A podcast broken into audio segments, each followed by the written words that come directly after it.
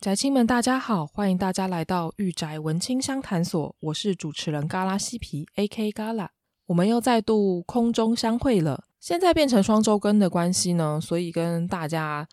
呃聊天的时间稍微变少了一点点。不过呢，我相信大家应该都已经习惯了这个更新的速度了吧？不知道宅亲们有没有把旧的集数都补完呢？虽然更新时间变慢，但是嘎拉我还是会承诺大家，我会尽我所能的将我最近看到好看的作品、正在讨论的作品都在这里推荐给大家。原本这一集节目呢，想要在三月十四号，也就是白色情人节推出，可是呢，人算不如天算。最后还是延到了呃本周才有办法推出跟大家相见。不知道大家的白色情人节过得怎么样呢？因为最近就是迷上了呃 VTuber，也就是尼基桑季彩虹社的日本组 JP 组呢，基本上白色情人节都是跟 VTuber 们度过了。像呃昨天。三月十四号白色情人节，就很多 VTuber 都有开台，真的是好不热闹啊！像我最近有在追的，呃，加贺美社长呢，他就开了煮饭台，然后例如说像是剑持导演呢，也开始玩新的恐怖游戏了。我自己觉得还蛮开心的啦，就至少白色情人节不用出去人挤人，然后被一大堆情侣闪，就是在家里也可以跟 VTuber 们好好的约会，我觉得这一点很棒。现在仔细想想，我好像又开始所谓的梦女化了。不过先跟大家讲，我不是真爱粉哦，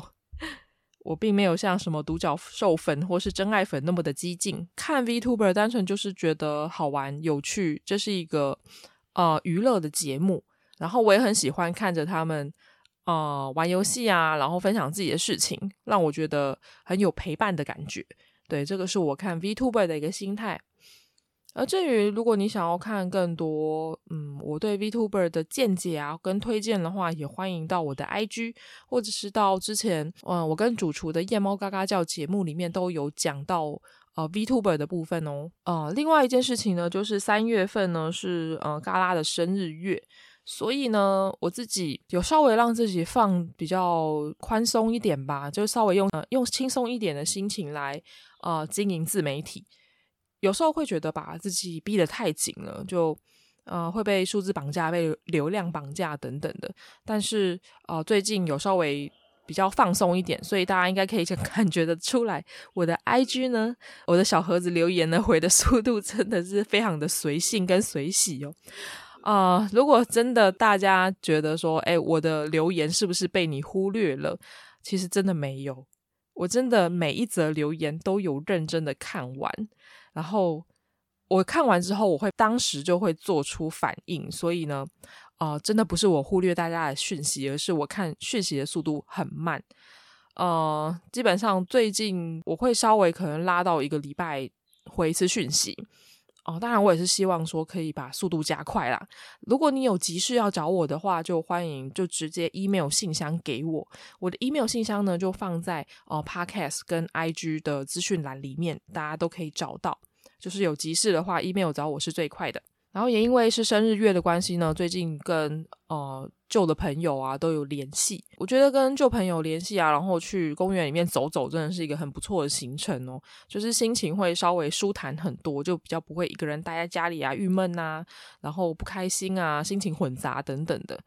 啊、也非常感谢我的朋友们给我嗯心灵上很多的支持，很大的支持，然后有收到嗯很棒的生日礼物，就是非常感谢我的朋友们。然后也借由着呃今年度呃生日的关系呢，我就是自己去试做了一个蛋糕，呃成就感满满呐、就是花了三个小时的时间，然后花了一些钱，然后带着我的啊、亲戚家人，然后一起进去 烘焙教室做蛋糕。啊、因为我非常害怕做失败的关系呢，我就邀请了我的表妹。我的表妹呢，她拥有烘焙的执照，然后是丙级的执照。我想说，嗯，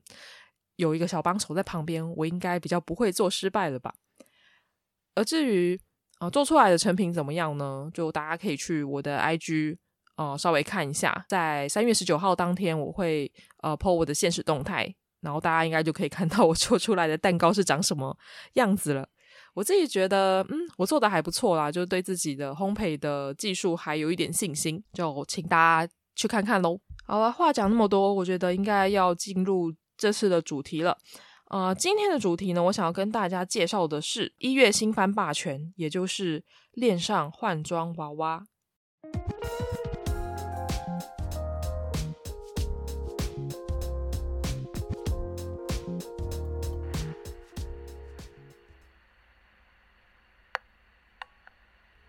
御宅文青商谈所是个关注于次文化、流行文化、ACG、电影、戏剧、艺术的 Podcast 频道。阿宅与文青一定是个空集合吗？玉宅文青相谈所这个第三空间，希望能让阿宅与文青都能在这里畅所欲言。恋上换装娃娃这部作品呢，其实嗯，之前大酸梅啊、的频道宅宅下班中呢，也有推荐过这一部作品。而当时候恋上换装娃娃还没有动画化的消息，而这次二零二二年一月新番呢，恋上换装娃娃一播出就是大受好评。某一部分也是我觉得一月新番能能打的真的不多啦，就。大部分都是旧番，新番来讲的话，呃，恋上换装娃娃真的是可圈可点的一部作品。它是由日本漫画家福田敬一呃所绘制的，以 cosplay 为题材的恋爱漫画作品。然后是在二零一八年一月发售的《Young 刚刚》集，然后开始连载的这部作品呢，呃，我一开始看以为是少女漫画，但实际上呢，看动画才知道说，哦，原来里面比较多。偏上稍微男性向一点点的剧情，但是这个男性向呢，我觉得是女生们也可以接受的男性向，它会掺杂一些给男性的福利，然后会有一些比较 boing boing 的部分。可是呢，我觉得整体而言，它还是一个很可爱的作品。然后又加上我以前呃有玩过 cosplay，然后是个呃 coser，所以我就觉得，哎，看这部作品呢，真的是非常的感同身受啊，然后也觉得非常的开心。所以就想要把这部作品呢推荐给大家。所以呢，这一集呢，我一开始会稍微介绍一下呃恋上换装娃娃的剧情，然后跟我看完的一些感想。之后呢，我会用老人讲古的方式呢，跟大家分享一下我之前在 cosplay 圈，就是玩 cosplay 然后发生的一些事情，然后跟我的一些想法。恋上换装娃娃的男主角呢，叫做 Wakana，叫做新菜。五条新菜呢，他是一个非常害羞腼腆的一个男生，呃，个子有点高头大马的，眼睛下面有一个泪痣，非常的可爱。呃，瓦卡纳呢，他是非常害羞的男生，然后他朋友也很少。为什么他会这么害羞，那么的腼腆呢？然后甚至有点害怕跟别人交往，主要的原因是因为，呃，他的童年过去。他有一个阴影，因为呃，瓦卡纳呢，他他们家是做呃女儿节人偶的，然后他跟爷爷是相依为命的。呃，他爷爷呢是非常厉害的女儿节娃娃的工匠，是一个匠人，是一个职人，做的女儿节娃娃非常的多，然后非常的复杂，然后也非常的专业。而年幼的新菜呢，就是看着、啊、爷爷每天工作的一个样子。然后看到他做出来的女儿节娃娃，然后就喜欢上了娃娃，然后并且跟爷爷说，他未来也要变成一个非常出色的女儿节呃娃娃的一个工匠。某部分而言，我觉得他这个匠人的精神真的是非常可敬哦。可是呢，小新菜呢，呃，某一天在呃做娃娃的时候呢，被他的青梅竹马被一个女生看到了。然后他的青梅竹马小女生呢，看到新菜手上拿着娃娃，然后非常开心的样子呢，就觉得他很恶心，就说他很 kimoy。这一点呢，被同侪所否决的反应呢，深深的打击了新菜的幼小的心灵。所以他也想说，难道他喜欢的东西是不被嗯，大众所接受的吗？这件事情很恶心吗？所以呢，他逐渐的难以对同侪们敞开心胸说他喜欢的事情，所以他在呃班上也比较边缘啦，就默默的坐在角落，然后不跟别人交往。而直到有一天呢，他看到了呃班上非常受欢迎的辣妹同学，这位辣妹同学呢，染着一头金色的头发，然后发尾呢还呃有个渐层的粉红色。然后穿着短裙，然后留着非常长的水晶指甲，戴着红色的角膜放大片，看起来就很 kira kira，是一个很闪耀、很活泼外向的一个女生。这样一个活泼外向，看起来甚至有点现充，也就是李亚秋，呃，也就是不需要二次元就可以活得很好的一个女生，身旁总是围绕着很多的朋友。这样的女生呢，跟新菜仿佛就是天壤之别，是不一样的世界的人。新菜也默默的观察这个辣妹同学喜多川海梦的一举一动，然后他就发现，诶，海梦她的包包上面也挂着二次元 ACG 角色的周边。他就看到海梦跟同班男同学的互动，然后同班男同学呢，就有点像是说了仔仔的坏话，所以让海梦非常非常的生气。海梦就非常义正言辞的说：“呃，他他为他喜欢的角色跟他的兴趣为荣，他也非常不能理解说为什么会有人想要贬低另外一个人的兴趣呢？啊、就因为这一番话，就是深深的感动了新菜。新菜呢，也对海梦有一个不同的呃感觉出现。不过呢，他们两个人也是过着这样相安无事的呃校园生活，直到有一天呢，新菜呢就是在下课的时间。”然后到了学校的服装室里面制作女儿节的娃娃，这一幕却不巧被海梦看到了，这又引起了新菜就是内心最深层的恐惧，也就是他怕新呃海梦觉得他是一个很恶心的人。没有想到呢，海梦却看到这一幕就愣了一下，突然呢，他反应非常的大，然后他好像看到了一个无上的至宝一样，就是贴近了新菜。他的眼神闪闪发光，然后对着新菜说：“哇，你做的衣服真的是太棒太好了。”然后，并且他也对新菜坦诚说：“他其实是 coser，呃，他有很多喜欢的角色。他看到呃新菜会裁缝，呃，因为海梦他自己非常不善于裁缝的关系呢，所以他想要麻烦新菜帮他做 cosplay 的衣服。呃，也因为这样子 cosplay 的因缘际会之下呢，新菜跟海梦越走越近。”接下来就到了，嗯、大家晕船晕的最严重的一集，就是海梦到新菜家，然后新菜帮海梦量，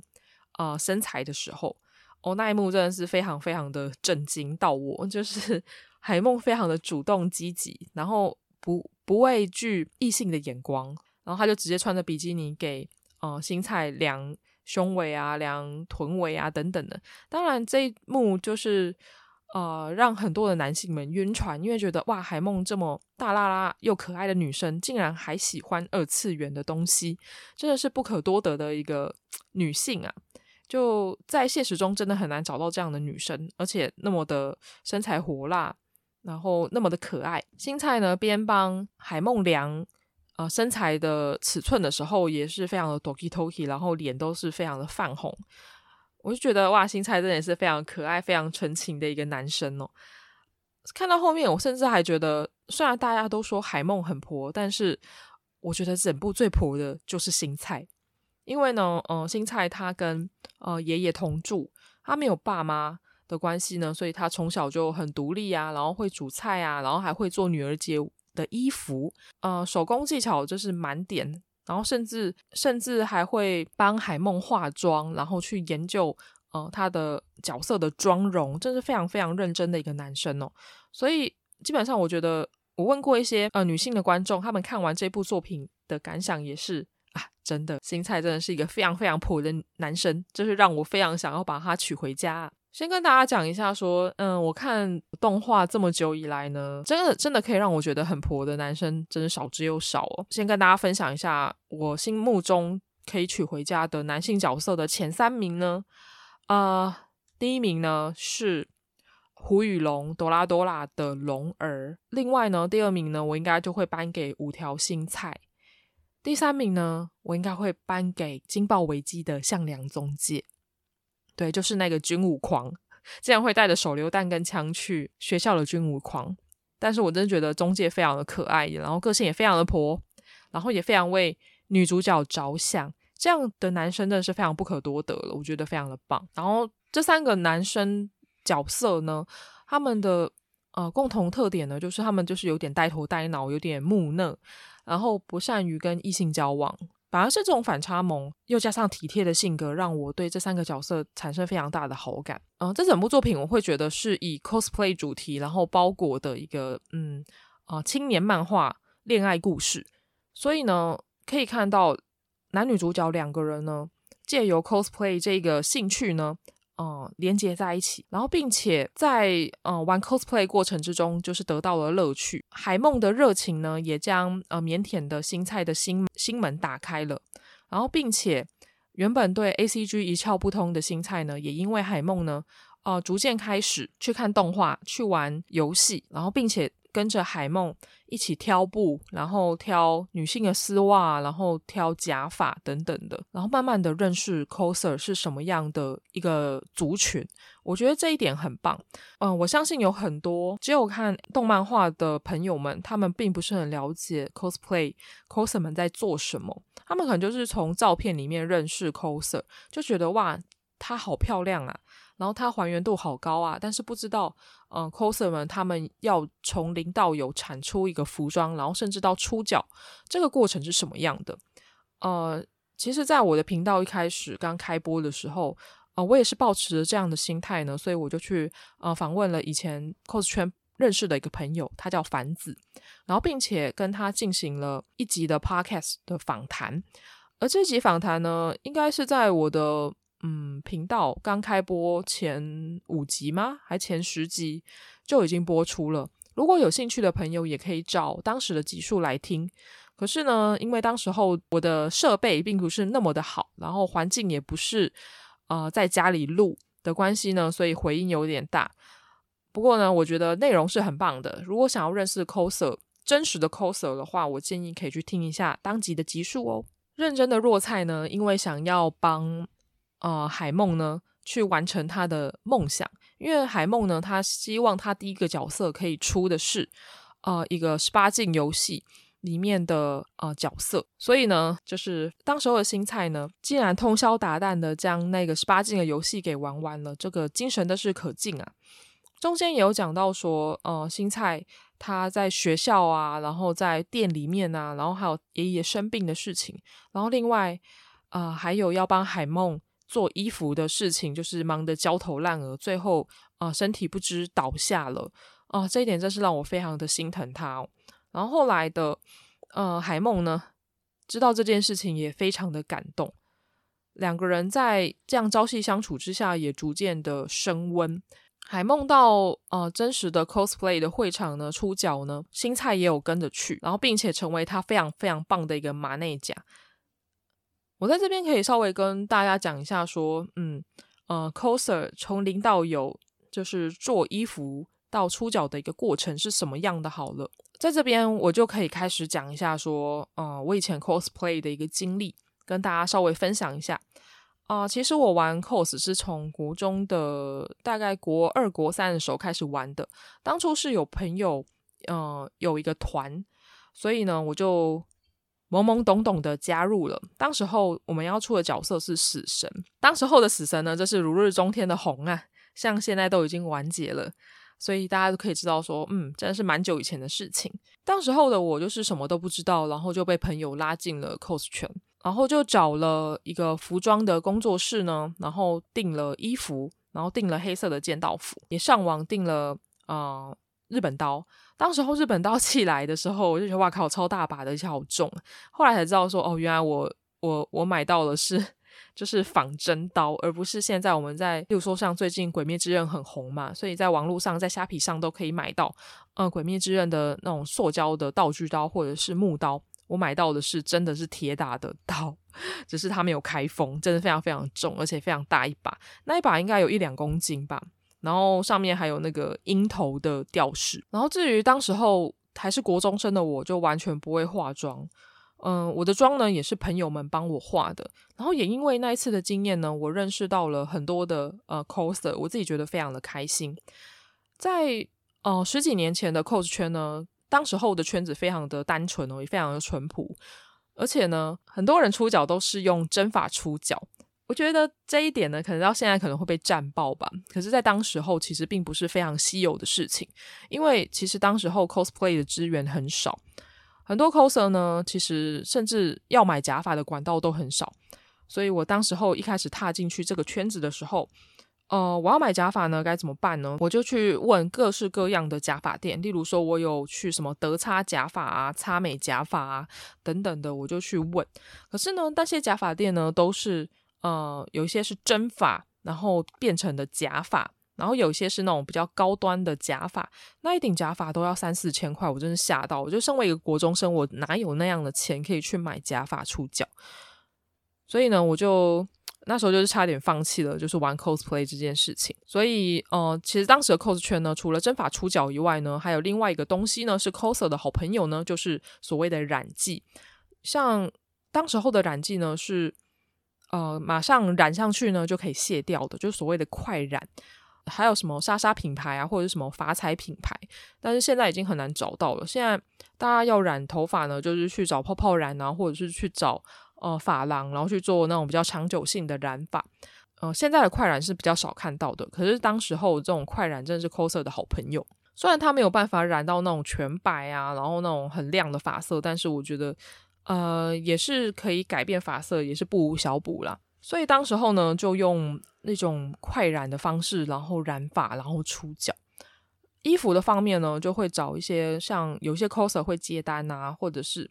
呃会找那种服装，就是 coser 工作室，然后去定制服装。然后一套差不多看衣服复呃复杂的程度吧。如果是那种水手服、学生服的话，可能就是差不多一千出头。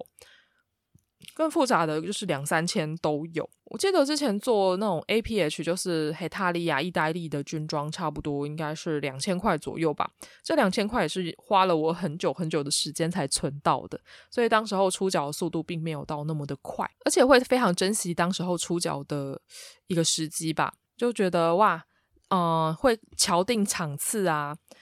或者是敲定那个跟别人约定时间外拍啊，就每次的机会都非常的珍贵。之后呢，呃，像比较平价的假发店就开幕了，例如说像什么金擦啊，或是擦宝之类的。我记得一开始跟一个 coser 朋友，然后去的时候，我就是哇，瞠目结舌诶，就是那种假发店，就真的跟呃我在。呃，恋上换装娃娃里面看到的在，呃涩谷的假发店是一样的。就一进去这种明亮的空间啊，然后假发就一字排开，就还按照那种日常系的发色，就是咖啡色系，然后另外还有比较亮色系的发色，粉红色啊、蓝色啊、绿色的头发，然后这样子一字排开，非常的壮观。里面就有很多的 coser 会在就是这个假发店里面试戴假发，然后甚至会连那个妆啊都上好，然后去试戴假发。在那边的假发呢，呃，很多都是基本款，都是直发。然后另外它有放放一些角色的造型款，但是当时候的造型款并没有像现在我们在嗯、淘宝上面随便 Google 就可以 Google 到那种已经帮你定型啊，头发非常的硬挺的那种假发是不太一样的。在假发店的假发呢，都比较哦、是那种顺的直发啊，然后有些是卷发这样子。至于呢，你要做那种特殊的刘海、特殊的造型的话，你就要回家自己编发。所以我当时候也买了一个假发人台，然后回家自己剪啊、自己修啊、自己编头发，然后甚至还要买那种专门的假发梳啊、顺发液啊，不然假发就会打结，然后毛成一团。我那时候就觉得哇，就是很厉害，就是 也学会了自己剪刘海，我自己也 剪坏了一两顶假发的刘海吧，就觉得自己很像一个美发师。嗯、讲完了假发呢，另外就是讲到了做衣服的部分。我没有像海梦那么的幸运，就是马上遇到了他命中注定的呃五条新菜同学。我自己呢，就是从零到有开始做。第一个嘛，就是你付出你的金钱去委托别人做衣服，你就将你的尺寸给他。在当时候的 cosplay 圈呢，也没有像现在那么的方便，就全部都可以淘宝淘宝去，呃，或者是虾皮，然后就完成这件事情。当时候呢，就是必须要找 coser 啊，或者是去找工作室去定做衣服。假设你没有钱的话，当然就是付出你的时间跟劳力。我有很多朋友呢，也是因为 cosplay 开始学打版啊，学裁缝等等的。我也是当时候才开始慢慢的学自己做衣服。我做衣服的方式也蛮蹩脚的，我就是去买那种日系的 cosplay 杂志，它后面就有附版型，我就每个版型把它剪下来，去做一些微调。那版型剪下来之后呢，我就放在布上面照着描，然后最后再跟我姑姑借裁缝机把它扯起来。所以呢，我的衣服呢都是没有内里的，所以大家都看到说，哇，这个 coser 就是外面的衣服，就是布料看起来光鲜亮丽，但是它内它都没有内里，甚至没有裤头，我就觉得很好笑。就那时候就完全不敢跟别人讲这件事情，然后要自己剪线头啊，然后自己车边啊，因为我家没有考克机，所以我就觉得嗯蛮厉害的，我自己也会开始做衣服了呢。虽然嗯、我还不会打版，当时候甚至还有冲动想要去打版，我觉得非常非常有趣啦。我觉得自己做衣服的一个好处呢，是你可以自己去挑布。像在台北的话，就可以去呃永乐市场。哦、呃，像我高中跟大学呢，很多时间都是泡在永乐市场里面。在永乐市场，你就可以看到哦，他们看起来应该是服装系的学生吧，或者是艺术大学的学生吧，或者是 coser，因为 coser 们他们就会带着呃角色的设计图，然后去那边呃询问啊、比价啊，然后摸布料等等的。你去永乐市场呢，就可以呃自己选择你想要的布料。例如说，哦、呃，明明是那种礼服啊，你就可以选择你要用缎布，你还是要用绒布，还是你要用鸡皮布，还是你要用一般的皮布。就每个人出出来的呃风格跟效果都是不一样的，我觉得非常非常的酷哦。就其实每个人对角色的诠释都有自己的一套逻辑跟想法。如果你只是单纯的呃，可能买淘宝然后成衣啊。工厂是大量生产的衣服的话，就看不出来那个 coser 的个性。不过相对而言是比较方便啊，省时间，也是一个不错的管道。但是假设大家真的有兴趣的话，真的可以试试看自己做衣服，就不要觉得好像很难等等的。你就是开始去做，你就会慢慢的了解到说，你可以从、呃、这个地方获得一些乐趣。我记得像之前我有出过，嗯、例如说像欧美系电影的。角色的时候，我就去呃朋友家做，当时候就是团，就是出一团的角色嘛，所以我们一团的人就挤在一个朋友家，然后手工制作。然后因为当时候买的是那种弹性布，其实你要车很难车，所以我们都是手工缝制的。这时候就可以看得出来，我手工缝制的功力非常非常的差。我那时候就是边缝就觉得天哪，哇，这个到底要缝到民国几年？但是缝出来之后呢，也是会觉得，嗯，我自己真的很厉害。然后边制作衣服的过程呢，跟边跟朋友聊天打屁，我觉得也是非常满足的一件事情。做完衣服呢，然后试完妆，然后买完假发，然后一切 OK 之后呢，就是准备要去场次了。就大家不要看，就是 coser 们在场次里面光鲜亮丽，或是照片很漂亮的一个样子，但实际上其实很多 coser 们都是有赶死线的压力。很多人呢都是在场次前一天才赶完衣服。然后甚至一整天不睡，然后就是为了要做出那套衣服。所以大家看到哇，场次的 coser 们真的都非常累哦。就除了前一天很累，你到场次换上衣服，才是真正累的开始。像在动画里面就有讲到说，在夏天出脚是很地狱的事情，尤其是台湾的夏天非常非常的闷热。我曾经在夏天出过皮衣角色，我真觉得天哪，我是疯了？我当时候出的是呃家庭教师 LiBON 里面的 Squalo，就是史库瓦罗。呃，他们家的衣服呢，我是做皮衣，你就知道哇多热，在冬天呃不在夏天场次人多的要死的地方穿皮衣真的是会死掉，所以我完全可以理解说为什么海梦会中暑。在当时候呢，我那时候穿了皮衣，然后就是换装之后，我里面全湿诶、我就是皮衣里面全部都是湿的，全部都是汗。你就知道这件事情多可怕，然后又加上女生出男角要缠胸，所以闷着的那种感觉又更加的痛苦。所以我看到哇，海梦出第一个角色的时候，就是差点中暑，然后汗汗流浃背的样子，完全完全可以理解。因为有些 cos 服啊，就看起来是很好看，但实际上你穿上去就是非常的地狱。我就之前常跟朋友们讲说，哇，coser 就是体力非常的惊人。因为只要换装一穿上去，你的体力就跟中毒一样，不断的在流失。你可能呃在大太阳底下，血血量是缓慢的流失，大概就是呃可能一分钟一滴血吧。但是 coser 们就是一秒钟一滴血，在这样子流失他的体力，因为真的啊、穿 cos 服，你还要穿垫高鞋走路，真的是很痛苦的事情。嗯、我个子矮，但是我又很不怕死的喜欢出男角。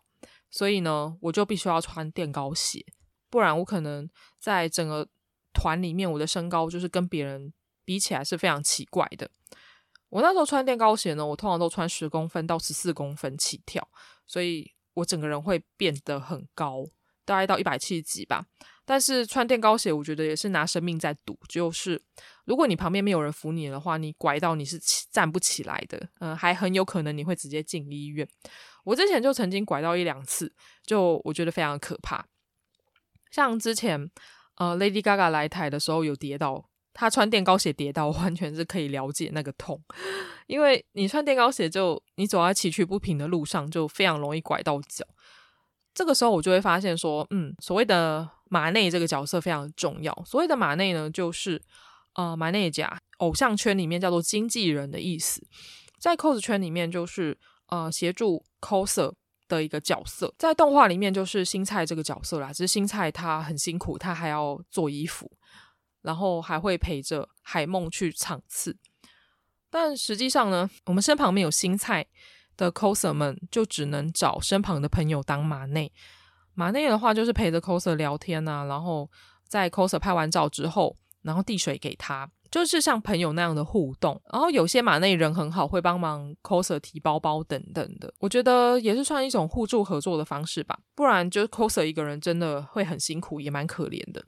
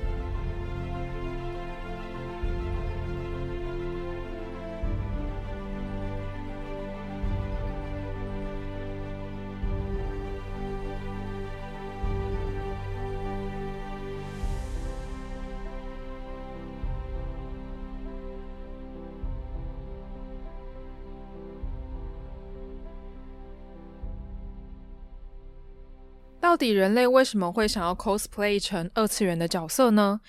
难道我们不能就只呃隔着荧幕好好的去欣赏他们就好了呢？这一点呢，我之前跟凡子在访谈的过程之中，哦、我跟他都有相同的感觉，然后有一些共鸣。我觉得为什么会想要 cosplay，为什么会想要变成喜欢的角色呢？主要的一个原因是在于对于角色的崇敬之爱。我觉得，呃，无论是二次创作，或者是同人创作，或者是 cosplay 这些，我们这些读者们为什么会想要花心思，然后花心力去做这件事情呢？当然，有一些人可能会说啊，反正哦、呃，你们可能就是喜欢展现自我啊，或者是哦、呃，想要赚钱啊，等等的。而这些不懂所谓二次元文化的人，可能会有这样的一些意见。但是呢，啊、老实跟大家讲。我觉得你要当 coser，或者是你要靠着同人本赚大钱，真的是一件非常困难的事情。我相信有很多的绘师应该都心有戚戚焉，就是你呃熬夜个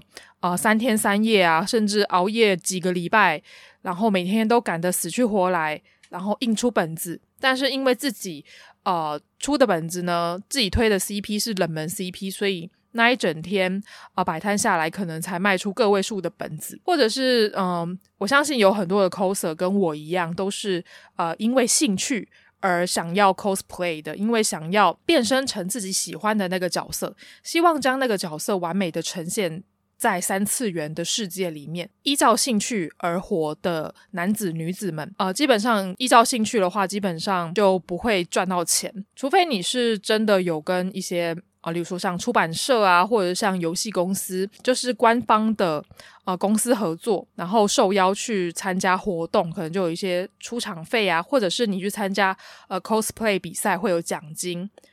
或者是去当评审。比较有名的 coser 会卖个人的写真集，赚一些钱。不然，其实。哦，我觉得百分之可能七八十的 coser 们依照兴趣而活的话，就只是单纯喜欢这件事情而去做这件事情而已，并没有任何的利益考量。所以呢，哦、第一个出发点呢，我们会玩 cosplay 就是为了爱。就是为了角色的爱，因为角色的爱，所以想要换化身为那一个角色。我觉得 cosplay 是一种非常有趣的一个活动。它除了展现对于角色的崇敬之爱以外呢，我觉得它是切分呃现实世界跟二次元世界一个很好的呃转换的一种通道。例如说，我高中的时候每天课业压力很大，但是呢，我可以借由跟朋友一起出角，然后玩 cosplay。呃，我觉得就是会有一个。啊、一连串的过程，就从呃你跟朋友约定好要出脚开始，到选布啊、选假发啊、剪假发、车衣服、试妆，然后穿上去，最后到呃出脚的那一天，这是一个很漫长的过程。但是我觉得，虽然这个过程很辛苦，可是你就是为爱劳动，即使这个劳动没有办法给你实质上的金钱，给你实质上的效益，但是你还是会得到满满的成就感。我觉得这个是 cosplay 对我而言最棒，然后最重要的一个地方。我相信很多的 coser 都是跟我一样，你就觉得哇，辛苦了这么久，在拿到照片的那一刹那，你就觉得哇，真的真的好感动哦。尤其是拍到一张你觉得跟那个角色很像的照片，那个满足感是无与伦比的。接下来来跟大家分享一下所谓的 coser 的社交好了。十几年前的 cosplay 圈。还没有像现在那么多 SNS 或者是社群网站，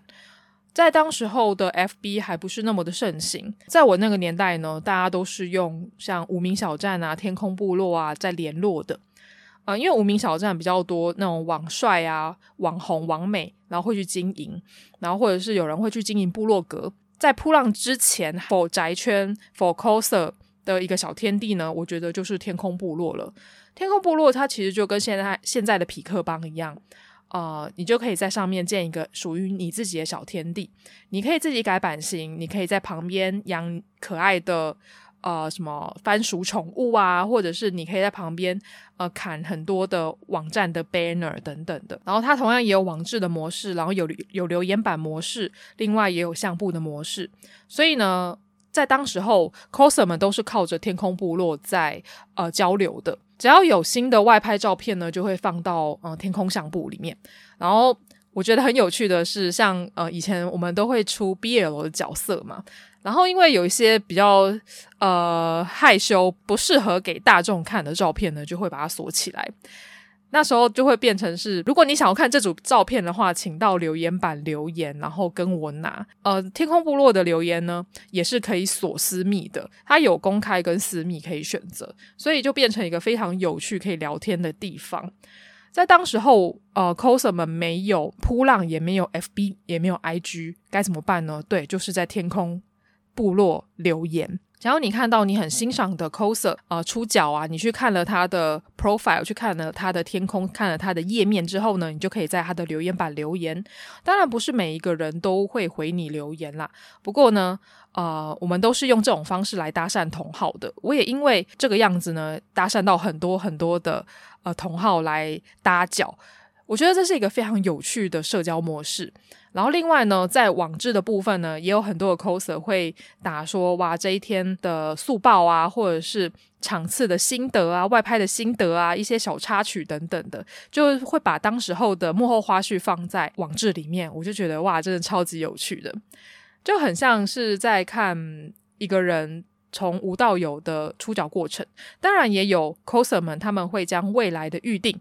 例如说，今年二零二二年的预定呢，全部把它放在天空部落里面，达成了就把它划掉。所以你就可以看到，吧，常常有 coser 们会疯狂的开坑呐、啊，就是一次就列了可能五十个角色，就说哦，这个是我未来两年、未来三年要完成的角色。当然，你就可以去看一下说，说哦。我好想要，好想要出某某角色，但是我一直找不到搭档，我该怎么办呢？对，你就去天空部落的网志海巡，你就可以发现哇，原来蛮多呃 coser 们他们都有在预定啊，你就看到说哦，这个 coser 我很欣赏他，他也有喜欢的角色的这个预定，那我要去搭讪他，然后就这样子搭上线来的。在当时候，天空部落并没有像现在的 IG 小盒子或者像 Line 那么的方便，就就是会有马上回复，然后已读的一个效果。呃，天空部落就是一个留言板嘛，所以你留言之后，可能通常都要等个一天，呃，对方才会回复。然后最后就会变成一个非常非常长的留言串，我就觉得哇，那个等待的过程也是备受煎熬，但是也是也是会非常的开心。这跟现在的那种即时讯息不太一样，而是必须要去等待的。但是我觉得那个时候真的是玩 cosplay 非常非常呃有趣。然后也认识到很多呃朋友，圈内的朋友的时候，我觉得非常的棒。找到同号搭脚之后呢，呃，也做完服装了，接下来就是到外拍跟场次的那一天了。这时候的 coser，嗯、呃，在决定要出脚的时候，就会先讲好说，诶，你想要场出呢，还是想要外拍呢？呃，场出的话就是会选择，例如说，呃，FF 啊，或 CWT 或 PF。当时候还没有 ICE 场啦，或者是小的场次。就连 Only 场也是可能近五到十年才有的一个活动，所以当时候大家就会约好，就是出脚的时间，然后并且在那个时候会面。如果不想要人挤人的话，就会专门去找外拍的场地。在当时候的外拍的场地呢，呃，基本上都是 coser 们要自己去联络啊，例如说联络好看的咖啡厅，然后并且说，诶，我们。想要在那边取景，不知道可以吗？有什么样的规定吗？然后就先预定这个样子。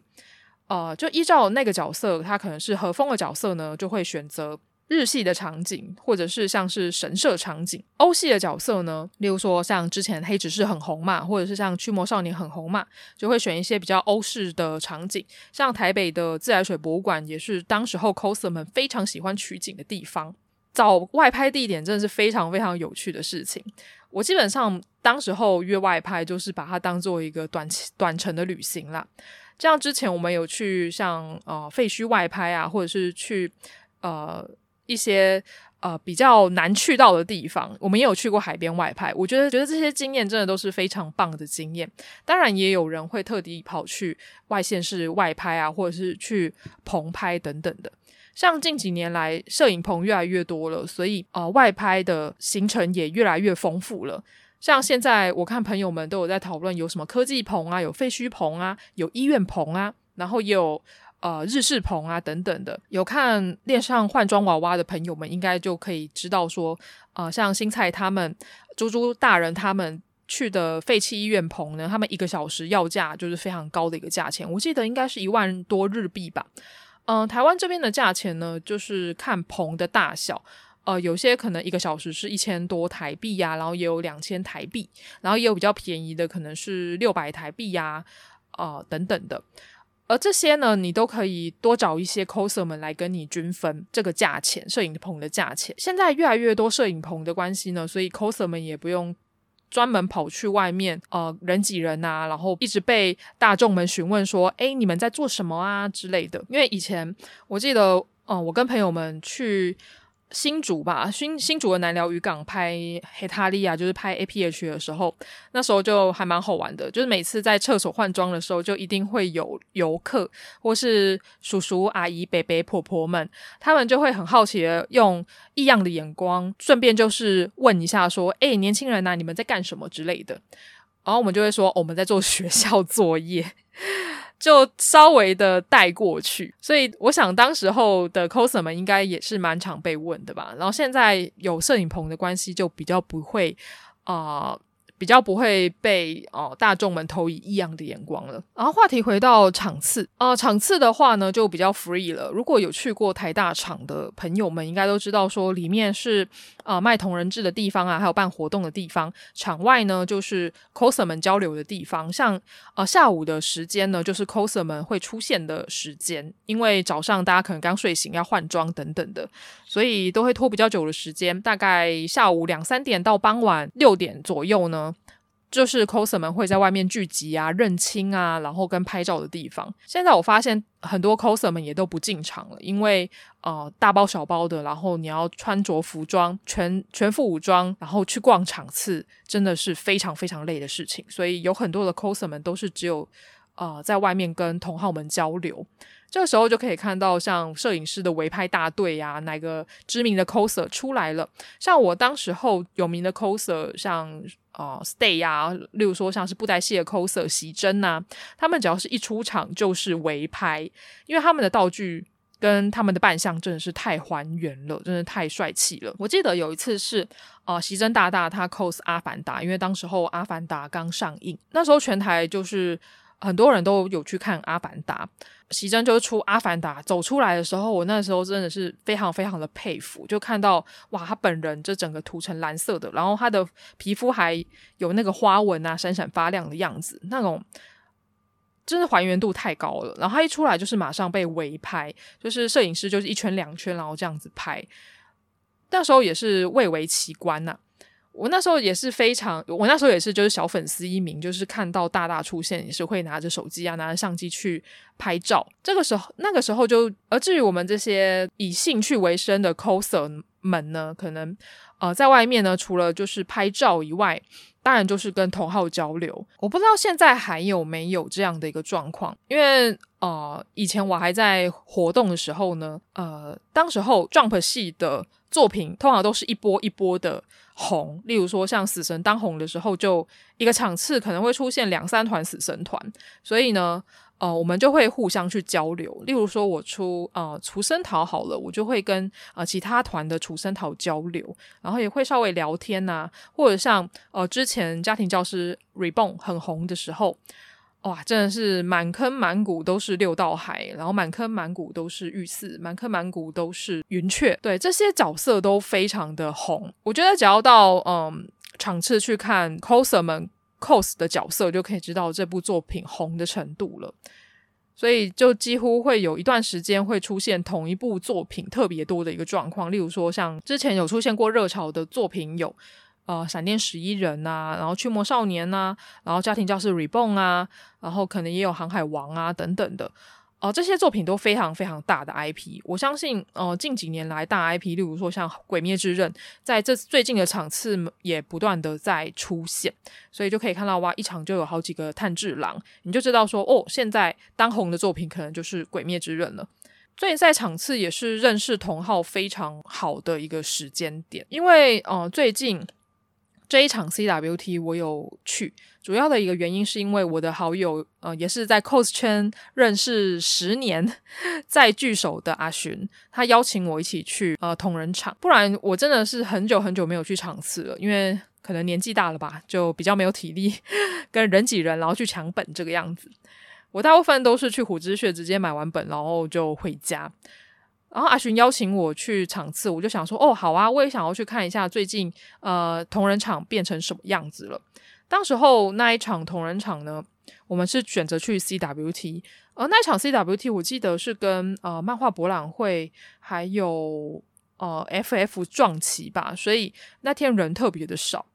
我第一次看到就是人这么少的 CWT。阿寻就说：“我们很像是在老人复健，因为我们两个就是 老屁股了，然后也淡出 cos 圈很久。不过呢，回去还是会有一种啊，这是青春呐、啊，真是怀念呐、啊、的感觉。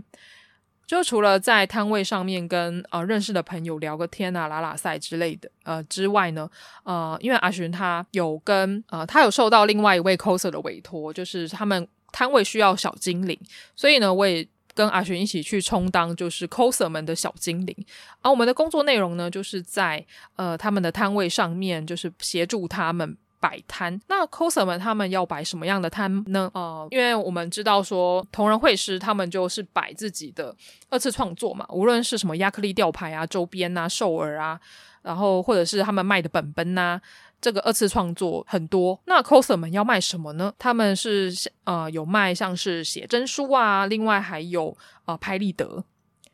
就拍立得呢，我那时候因为我第一次去顾 coser 谈，我才知道说哦，原来他们的拍立得有分价位，每一位 coser 贩卖的类型不太一样，你就可以买拍立得，然后跟 coser 们拍照，然后并且还可以玩小游戏，然后选择。呃，抽卡，然后抽姿势等等的，然后甚至他们还有什么保底的机制，就跟扭蛋很像。例如说，你买五张拍立得，你抽五次呢，就一定会保底到一个 SSR 的姿势，或者是他们会在上面签名，会有一种特殊的感觉，有一种尊爵不凡的感觉。呃，我是第一次顾 coser，他看到这样的模式也是觉得，诶，还蛮新奇的，蛮惊讶的。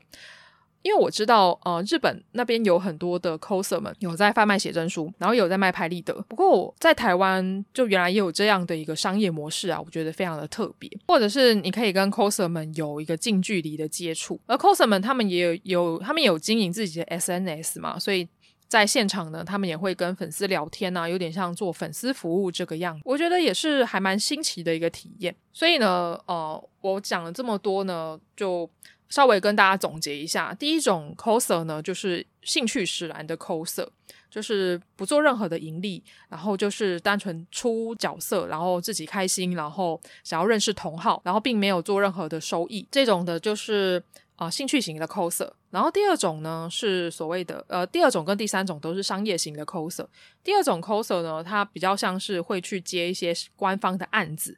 呃，最近官方的案子，例如说，像我有去参加《咒术回战》的试映会，当时候试映会办得非常非常的大，在西门町。当时候我呃那个时候我记得那一场座位应该哇，真的非常多，大概两三百个座位，然后都是全满的吧。然后并且呢，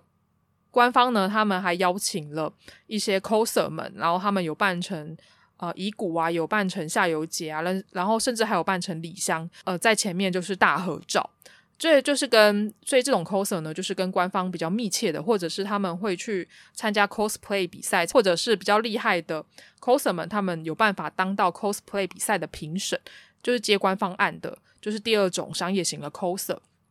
第三种商业型的 coser 呢，就是我去雇商业摊的那个模式，他们是啊、自主营业的。这些 coser 们通常都是已经累积到一定的粉丝数，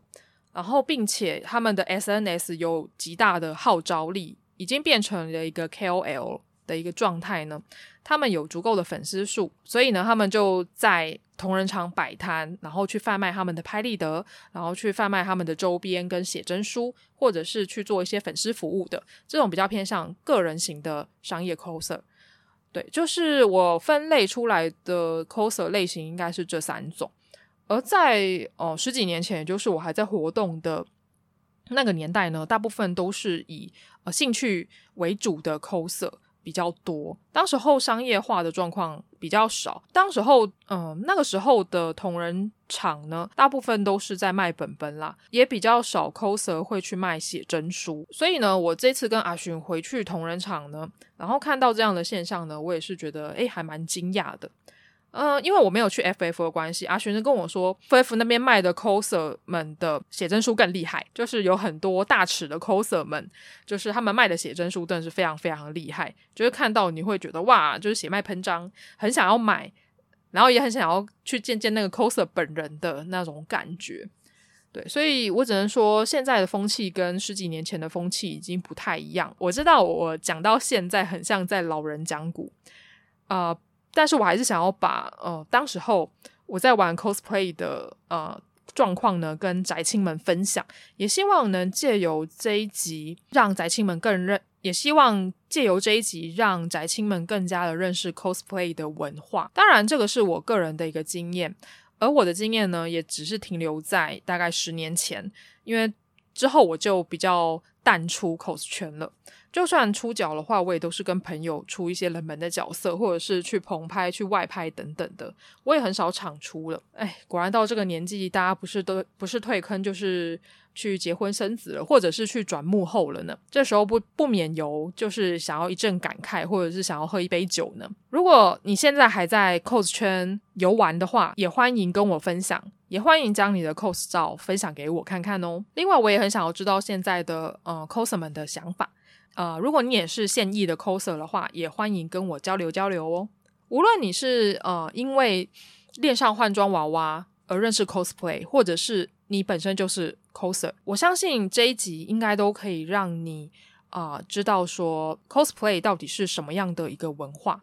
其实真的不用想那么多，或者是把 coser 当做偶像。其实 coser 跟我们一样都是平凡人，我们都有血有泪，我们都是喜欢着同样的一个角色。所以呢，当你看到喜欢的 coser、喜欢的角色的时候呢，就用礼貌的态度，然后慢慢的走向前，然后跟他说：“不好意思，请问可以拍你吗？或者是请问可以跟你合照一张照片吗？”拍完照记得跟他说谢谢，之后可以再把照片传给他。其实我还蛮感谢恋上换装娃娃，就是让非常多的呃宅宅们。很多的观众们认识 cosplay 这个活动，也更加认识 coser 这个身份。像海梦呢，她就是呃兴趣使然的 coser，而且她就是刚踏进 cos 圈的新人。而猪猪大人呢，他是已经在 cos 圈发迹已久，然后也是备受吹捧的 coser。所以呢，由猪猪大人跟海梦两个人呢，就可以感觉得出来，他们是两个完全不一样的 coser。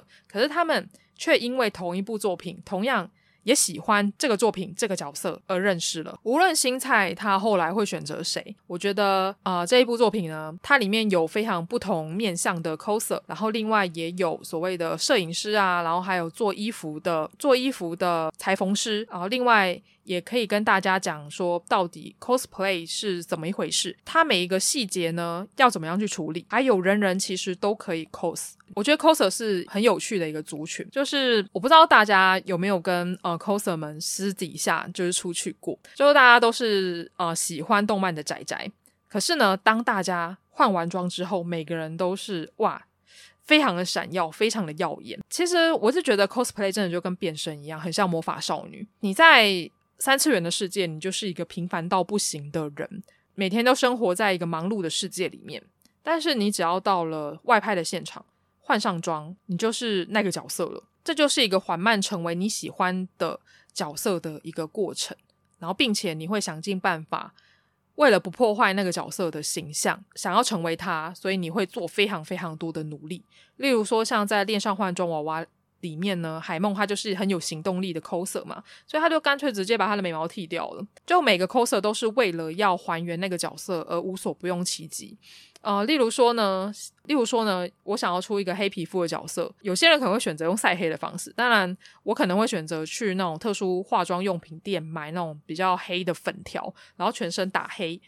然后或者是哦、我的眼睛不够大怎么办？那我就用我就用那种呃肤色胶带，然后把。把眼睛往上抬，或者是我的脸太大了怎么办呢？那我就用肤色胶带呢，把旁边的肉就是贴起来，然后往上贴，然后贴到法网那个地方。这些都是变身的一个过程。然后当然化妆也很重要。你的角色的肤色呢可以改变，那你眉毛的颜色同样也可以改变。你可以像海梦一样把眉毛剃掉。当然，我真的有认识很多 coser 都是真的就是直接把眉毛剃掉，非常阿萨里。我是选择用遮眉蜡啦，就是去特殊化妆用品店买遮眉蜡，把眉毛全部盖掉，然后再重新画眉毛。这样的好处呢，就是例如说我要出一个绿色头发的角色，我就可以画绿色的眉毛；我想出一个粉红色头发的角色，我就可以画粉红色的眉毛。然后另外。呃，你要出的是欧洲人，你要出的是日本人呢？你要上的鼻影，你要上的眼影的颜色也都会不一样。我觉得这个真的非常非常的有趣。所以呢，呃，每次场次结束之后，只要 coser 们一卸妆，我就会常常认不出来那个 coser 到底是谁，因为大家大家的妆都非常的浓，而且还会上假睫毛。我常常会看到有一些出女角的 coser 们，他们可能会上到两层假睫毛，其实非常非常的重哦。就每个人都把自己变成很像舞台剧的演员，就是为了要还原那个角色最美最美的时刻。大家为了那个角色而努力的样子，非常的闪耀，非常的迷人啊，所以我在看恋上换装娃娃的时候，我其实还蛮感动的，因为可以感觉出来海梦是真的很喜欢那些角色，然后。无所不用其极的想要成为那个角色，当然换上呃恋上换装娃娃，呃 cos 呃 cosplay 是它一个大主题嘛，但是它主要是用 cosplay 去包裹一个青春的爱情故事。我每次在看新菜跟海梦之间的互动的时候，也是会觉得啊，真的好甜，好可爱啊！很久没有那种看少女漫画或者是看呃恋爱漫画，心脏会砰砰跳、小鹿乱撞的感觉。因为他们两个就是很纯爱嘛，他们因为喜欢同样的一个东西，然后认识了，然后就啊、逐渐的走向彼此。我觉得那种感觉是最纯粹，然后最最迷人的吧，就是因为兴趣而结合的两人，而变成无话不谈的好友，最后再变成情人。我觉得那种感觉是最最棒、最纯粹的，就是不会有什么成人式的恋爱的那种苦闷感呐、然后去在意现实啊等等的。我觉得出社会的人回来看《恋上换装娃娃》这类型的青春校园剧呢，我觉得非常的棒。然后另外这部作品也传达出一个非常重要的意念呢，就是。不要去贬低其他人的兴趣，并且你要以你自己的兴趣为傲。像新菜，因为小时候的创伤，他喜欢女儿节娃娃，然后被女生说恶心，这件事情就深深的打击他。当他看到海梦这样一个活泼外向的女生，她不为外界的眼光，然后说出她喜欢这个角色，她喜欢玩 H game，然后喜欢里面的某个角色的时候，她那个闪闪发光的眼睛。我觉得就跟我们这些现实中喜欢二次元角色的人的眼睛是一样的，一样是闪耀着光芒。我相信大家在跟同好们交流的时候，应该眼睛也是闪闪发光的吧。所以呢，就真的不要去畏惧展现你对二次元角色的喜爱，然后并且将这个喜爱化为行动吧。今天花了一些时间呢，分享了呃《恋上换装娃娃》这一部。非常红的动画，另外也花了很多的时间呢，跟大家分享十年前的我在玩 cosplay 的心路历程。如果大家对我以前 cosplay 的照片真的有兴趣的话，也可以到 IG 来跟我讲。如果有机会的话，我再展现给大家看。恋上换装娃娃的第一季动画也即将要完结了，我相信大家对于海梦应该是晕到不行吧，就觉得哇，真的是太婆了，太可爱了。相信也有人会喜欢啊。猪猪大人啊，或者是喜欢新菜这些角色呢，都将 cosplay 的美好传递给大家了。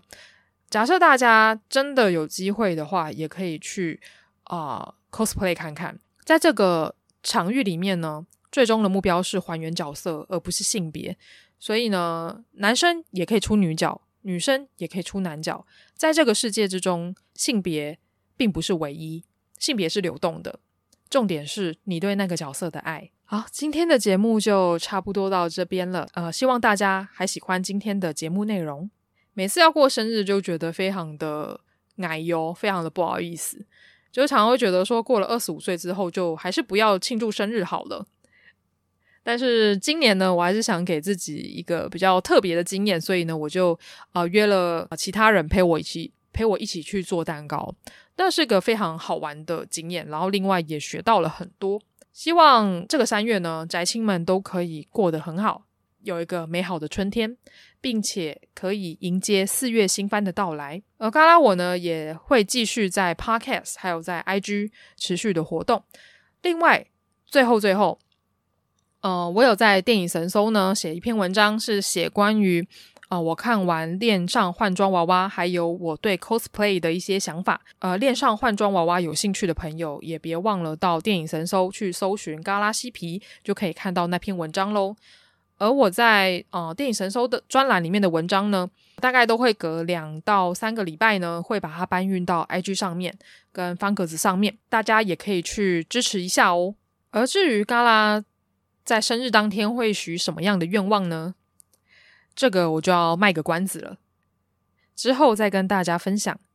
不过当然还是希望说，我还是可以继续的看呃动漫画看到老，也希望大家可以持续的支持御宅文青相谈所。我会尽我所能的将我喜欢的东西分享给大家。另外也是希望 IG 能够快快破两千人啦，要努力的去生文章，还有生 Podcast 出来跟大家分享。那今天的节目就到这边。如果喜欢这一集节目的话，欢迎到 Apple Podcast 帮我按个五星好评，并且留下你的想法，或者是给我一些建议哦。我最近有收到很多大家的留言，每一则留言呢，我都有看过，然后也谢谢大家给我五星好评。而且大家都写的超认真的耶，大家都会写说哦，谢谢嘎啦，呃，推荐了什么样的作品，我很喜欢哪一集，也因为哪一集的关系呢，我认识了呃昭和元禄落雨心中啊，或者是认识了蓝色时期呀、认识了蜂蜜幸运草等等的作品。我觉得大家也可以啊、跟我分享一下你听完 Podcast 的感想，或者是你希望我做什么样的主题呢，也可以建议给我哦。非常感谢大家给我的五星好评，每一个好评都是让我继续进步的动力。也别忘了追踪关注我的 IG、Spotify、KKBox。Mixer Box 蛮有趣的是，Mixer Box 我没有特别的在顾，但是它的粉丝量也慢慢的步入一千了，真是非常感谢大家的支持。最后也别忘了去听我跟主厨一起经营的夜猫嘎嘎叫 YouTube 直播，每周二晚间十点我们在空中相会哦。最近夜猫嘎嘎叫的直播呢也迈入了一周年，我跟主厨呢啊、最近刚录完。刚直播完一周年，我们就直播了 两个小时的时间，其中有非常多的时间呢是在快问快答。我自己觉得我出了十道非常有趣的问答题啦，也欢迎大家可以到地下城去看一下。呃，问答十题，每一个都非常的有梗。例如说，哦、呃，你希望，呃，假设你困在车阵里面三个小时，你希望是跟哪一位 VTuber 一起困在车阵里面呢？或者是你觉得，假设哪，呃，或者是假设有一天呢，你漂流到无人岛，但是你只能带一部漫画去消遣，你要选择哪一部漫画呢？类似这样的问题，我觉得都非常有趣，也是我绞尽脑汁想，呃，也是我绞尽脑汁想出来的。大家也可以去看那十道问题，然后来问自己说，如果是你，你会怎么样回答？我非常期待看到大家的留言跟答案哦。最后还是要谢谢大家的陪伴，然后还有谢谢大家的鼓励跟所有的回馈，让我们下次再见喽，哟喽。